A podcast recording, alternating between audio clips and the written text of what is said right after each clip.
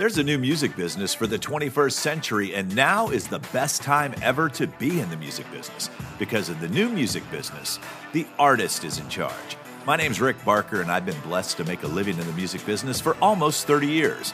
I'm a personal manager, author, speaker. Many know me as the manager who launched the career of Taylor Swift. But what I'm most proud of are the thousands of artists from around the world that I manage daily and help navigate this crazy business. This podcast is designed to keep you up to date with the changes in the business and to give you the mindset, tools, and resources that you need to succeed. Helping you navigate the music industry, here's Rick Barker with the Music Industry Blueprint Podcast. You know, so first, before we get deep into this, tell everybody who James Rhodes is and what FiXT is. Yeah. So, uh, you know, I started uh, started FiXT with uh, Klayton, who is a gentleman with a project named Celldweller back in 2006. So it's an artist owned label. He and I co founded, it, and it started out of the need for him to have a label infrastructure as an independent artist because he had been signed to multiple really bad labels. Um, you know, got huge advances, label folds and he's got this huge deficit to recoup and no way to do it. And so he built an infrastructure up around himself and I was his first employee. Got it. And from there, we realized, hey, we could do everything he needed for his career so we're like why don't we form a label and start building this out? So it started with the two of us out to you know 15 plus people now. So back back 15 years ago for those of you that don't understand is the only way to get your music distributed to the world was through the record companies because they had the relationships with the distributors they had the relationships with the promoters they had the relationships with the radio stations. And then you guys sat there and said okay now let me explain something to you guys too about recoupment if he gets dropped from that label, he's not responsible for paying that money back, which is great, unless you wrote a bad deal and worked with an independent label that may want to try to get you to be responsible for some of that recoupment. So, what deal was he in? He was in a bad deal. So he was, was going to be responsible. So yeah. he was more he was more in an investment deal than a true record deal. So there was a film studio that was entering the major label space, and the film studio, which I can't mention by name, okay, yep, currently, um, but they are a major film studio that is still around, um, but previously ha- was not in the record industry. They Linkin Park had just broke in the early 2000s. Celldweller had an electronic rock sound. He was shopping around for deals they heard him and were interested in signing and it was you know a big advance you know six figures flying him to la doing mix sessions with Ben Grosse and scott humphrey a bunch of big la mix guys. They were spending you know 10 grand a mix and having the same song mixed twice by two big guys to be like oh we like this one better. We're just going to throw oh. this one in the trash. And then 9-11 happened and this studio had a big presence in new york and they were impacted by 9-11 and after that happened they went you know what? We're not going to move forward with this label division. We're going to stick to film.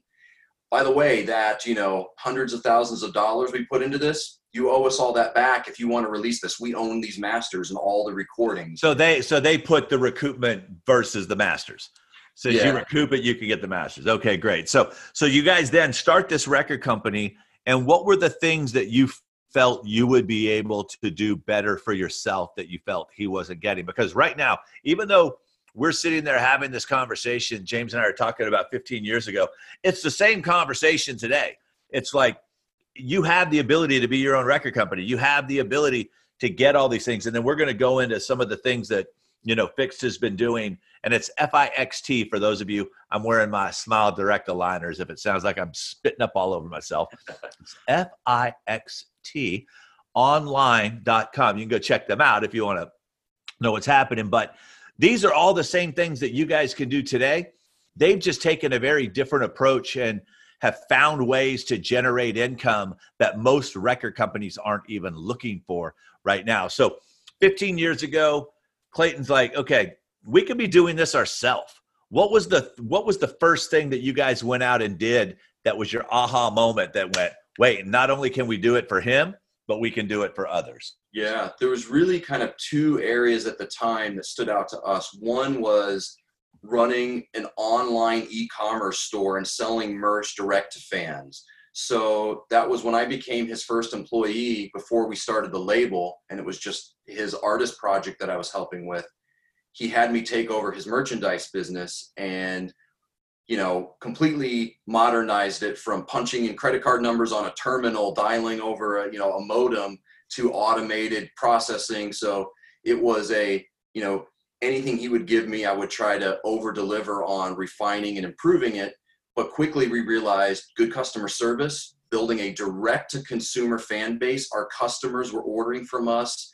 They would see, you know, a handwritten note on an invoice in the packing order. And we wow. built an email list, which is actually a third piece to this puzzle I'll add in. We, we started building an email list direct to consumer and that has become an invaluable asset you know 15 years later sure. we're still using email as a big driver of of hitting our diehard fans. Well, not uh, everyone's going to see your posts, but everyone gets their email. Now, whether they open it or not is right. a different question. But if you have done things properly, there's a real good chance that you can get these people to open up your email. So, fast forward to today, you guys are now a remote record company.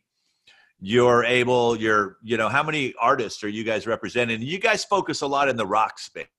So we have two label divisions. FiXT is the electronic rock side. So it is pushing rock and metal, but with some sort of electronic prog- programming involved. So that's really kind of the niche we built from the beginning. And then about two years ago, we started a second label division, FiXT Neon, which is more the 80s synthwave retro inspired thing that's happening. And uh, between both rosters we're around 25 artists so we, oh, wow. we've got a fairly big roster um, that's doubled more than doubled in the past two years since launching the the new division with FiXT Neon interesting and lately from what i've read is that you guys have made quite the splash and with that style of music that you're doing in the gaming world let's talk about that for a bit yeah. and how that works. And I don't know how much detail you can go into, but a lot of people are always asking me about gaming, and you guys seem to have that dialed in. So as much as you can share on it and the pro- and the process, because what I tell people when they want to come on the podcast is I said, I don't care what you're doing. What can you teach? I yeah. want the people who are listening to this that may not be assigned to your label. What are some cool takeaways that they can understand that you've seen that you're okay sharing? And I appreciate that. Absolutely. So we have been really big proponents of licensing in general. So film, TV, as well as video games, and we can focus on the video game side. Um, and some of it does go beyond just licensing, but you know, being really active with knowing about your rights, whether you're an independent artist or with a label, how your master and your publishing rights work, and having those work in harmony with each other um, to be able to go properly pitch them and get them licensed in a film, TV, or video game. And with the style of music that we create or that we put out, um, it's kind of naturally lended itself to a younger demographic that are into video games. So we have had a, a lot of music in game, but also we're going again uh, a piece that's worked for us is going direct to consumer. We're going out and, and encouraging users on Twitch and YouTube to use our music, and they can use our music in their videos on YouTube for free as long as they're not monetizing it in which YouTube content ID kicks in and it becomes a revenue stream for us. Okay, so if they if if if I have a gaming channel that I'm not monetizing, you're like, dude, go ahead, use my music because you're going to get the collection from whoever your distributor is through YouTube anyway. So you're making money Correct. that way. And so we've gone out, you know, where some labels have thrown up the block and say, hey, you can't use it without permission anywhere. We've said, we've actually encouraged for years, go use our music for free on YouTube as long as you're not monetizing it. And if you do want to monetize it, we have a simple licensing process on a per song or video or different arrangements that will work out with you. But encouraging people to use it for free has become a six figure a year revenue stream for us through content ID. Wow. Now, let me ask you this. So, when you decide to strike the deal yourself, is this you saying X amount of dollars, no back end, and you can use it for X number of whatever, whatever? Or how, do, how would one of those work? Yeah, so it's as simple as hey, you want to use one of our tracks in a single video that you're putting on your channel on one channel, and as long as it's non-commercial or it's not a product or trailer for some other product, but just like a personal video, but you also want to use uh, monetize it on your channel, we can do that for as little as 30 bucks as a one-time license. Got so it you know, from 30 bucks up to, you know, depending on the type of use, several hundred dollars. Sure. I mean, the YouTube uses are usually, you know, in that lower tier range. Because what people need to understand is that's about what you would be getting with the percentages of pennies that you're paid royalties anyway, correct? So it's almost like a wash. Right. You're getting your 30 bucks one way or the other. Right. Yep. But we've, you know, we've found that a lot of, you know, content creators on YouTube unless they're really getting into where they're building a massive audience to monetize their channel, they just want access to good music that they can use. And there's so many blocks from so many other partners, they can't use good music. And so we support that as well as, hey, when you have a budget to pay for licensing music and you want to monetize it, we'll help you there. Or if you're a huge channel we might even do a promo deal where we'll let you use it for free and you can monetize it but now we're getting free exposure to millions of your right. followers your name showing up at the bottom rick you know this is rick barker uh, blah blah exactly. blah it's okay so how do you do that through your distributor so if someone wants to say hey cd baby don't start claiming everything and keeping people from using my music how do you do that through your distributor so we we as a default rule with our content id partner we don't block anything. Okay. we choose to monetize. So we do put a claim on everything uh, automatically. If an individual channel comes and they want to license something then we contact our content id partner or you know you would go through your distributor and say hey release this video. They have permission to use it. Got it. So you do need to work with whoever your partner sure. is on those rights. Got it. Okay what else have you found over the past couple years? What are you encouraging your artists to do right now during at the taping of this? There's the pandemic a lot of people at home a lot of people in front of the computer. What are you encouraging your artists to do right now during this time?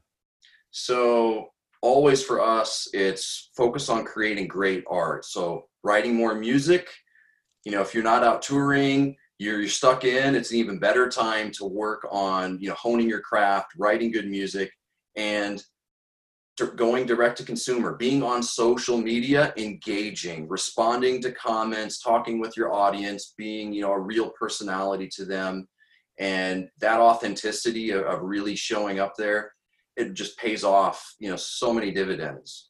Okay, now I'm going to kind of flip the script here for a second for the next couple minutes before we get out of here band feels that you're the label that they want to represent them. What are you looking for when a band because this is different now guys. When you've got a label that's run by band dudes and other artists it's very different than a label run by suits. So they may be a little bit more lenient on things than the suits might be but what makes a good fit for you and an artist today? And what do you want them to already have in place before even knocking on your door that's going to make this the best win win situation possible? Absolutely. So, being a culture fit for us is really important. And to us, that means not that they just have great music, which is a given that we you know, have the music. We're assuming that, guys. I, I wanted to get that out of the way. We're assuming you've got quality music.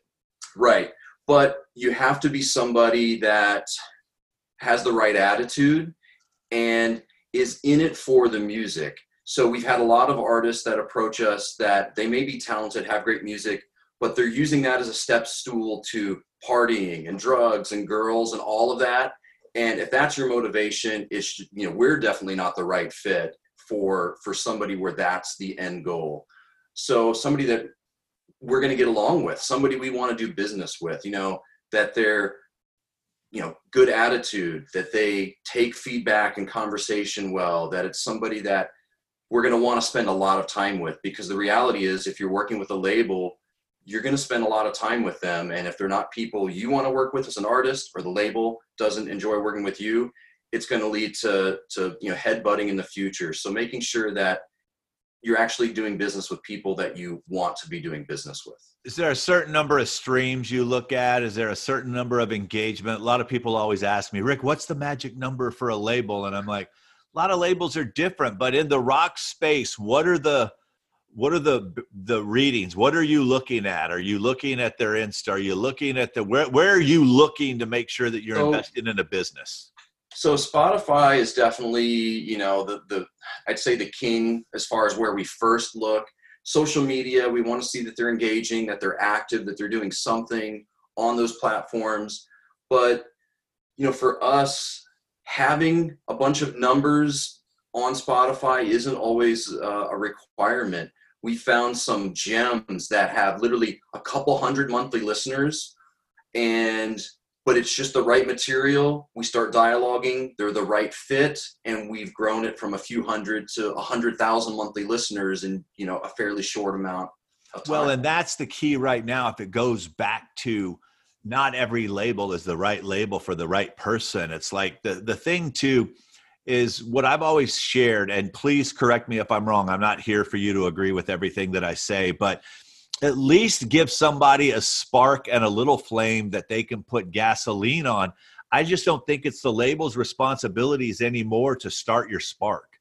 You know, I think that they need to understand that this is a relationship and for this relationship to work both parties need to kind of understand what's going on because if you've created good music and you've got 200 monthly listeners, by the way, guys, that's a lot for a lot of people. If you look at the fact that 40,000 songs are uploaded every day and you were able to get 200 people, and then if you can get those over into followers, somebody like a label at that point can come and put their resources or can come in and say, hey, you only have 200 monthly followers right now, but we know a game that's looking for a song just like this and we put you on that game and that's so there's this whole everything's different you know? It's like that's what i think james i keep telling people is no two artists career paths have ever been the same.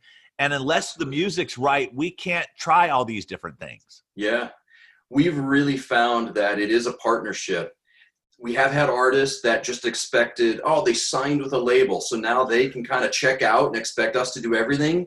And those even if we've moved the needle some, those have been way less successful than when we get involved in tandem and they're pushing just as hard on their socials and their marketing and their promo as we are. And when you work together as a team, that's when the magic happens.